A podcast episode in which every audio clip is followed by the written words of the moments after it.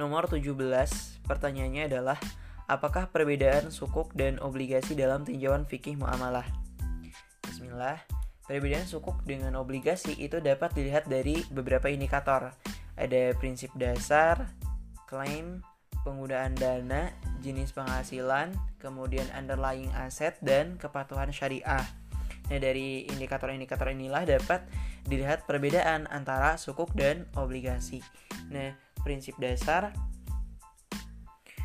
e, dari ini adalah bukan merupakan surat utang, melainkan bukti kepemilikan bersama atas suatu aset atau proyek atau investasi.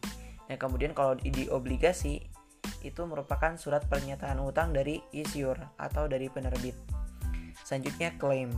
Sukuk klaim kepemilikan didasarkan pada aset atau proyek atau investasi yang spesifik.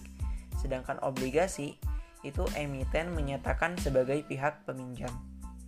Selanjutnya, indikator hmm, penggunaan dana dalam sukuk harus digunakan untuk kegiatan usaha yang tidak bertentangan dengan prinsip syariah. Sedangkan kalau di obligasi itu dapat digunakan untuk apa saja.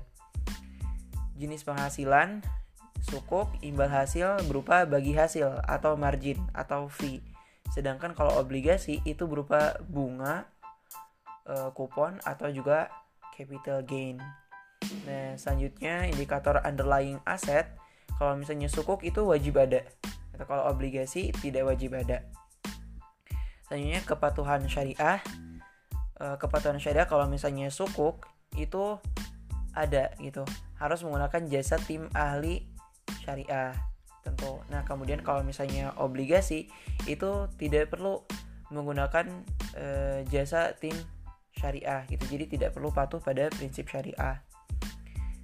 Nah, itulah indikator-indikator yang dapat e, yang yang bisa dilihat untuk melihat eh yang bisa digunakan untuk melihat perbedaan antara sukuk dan obligasi.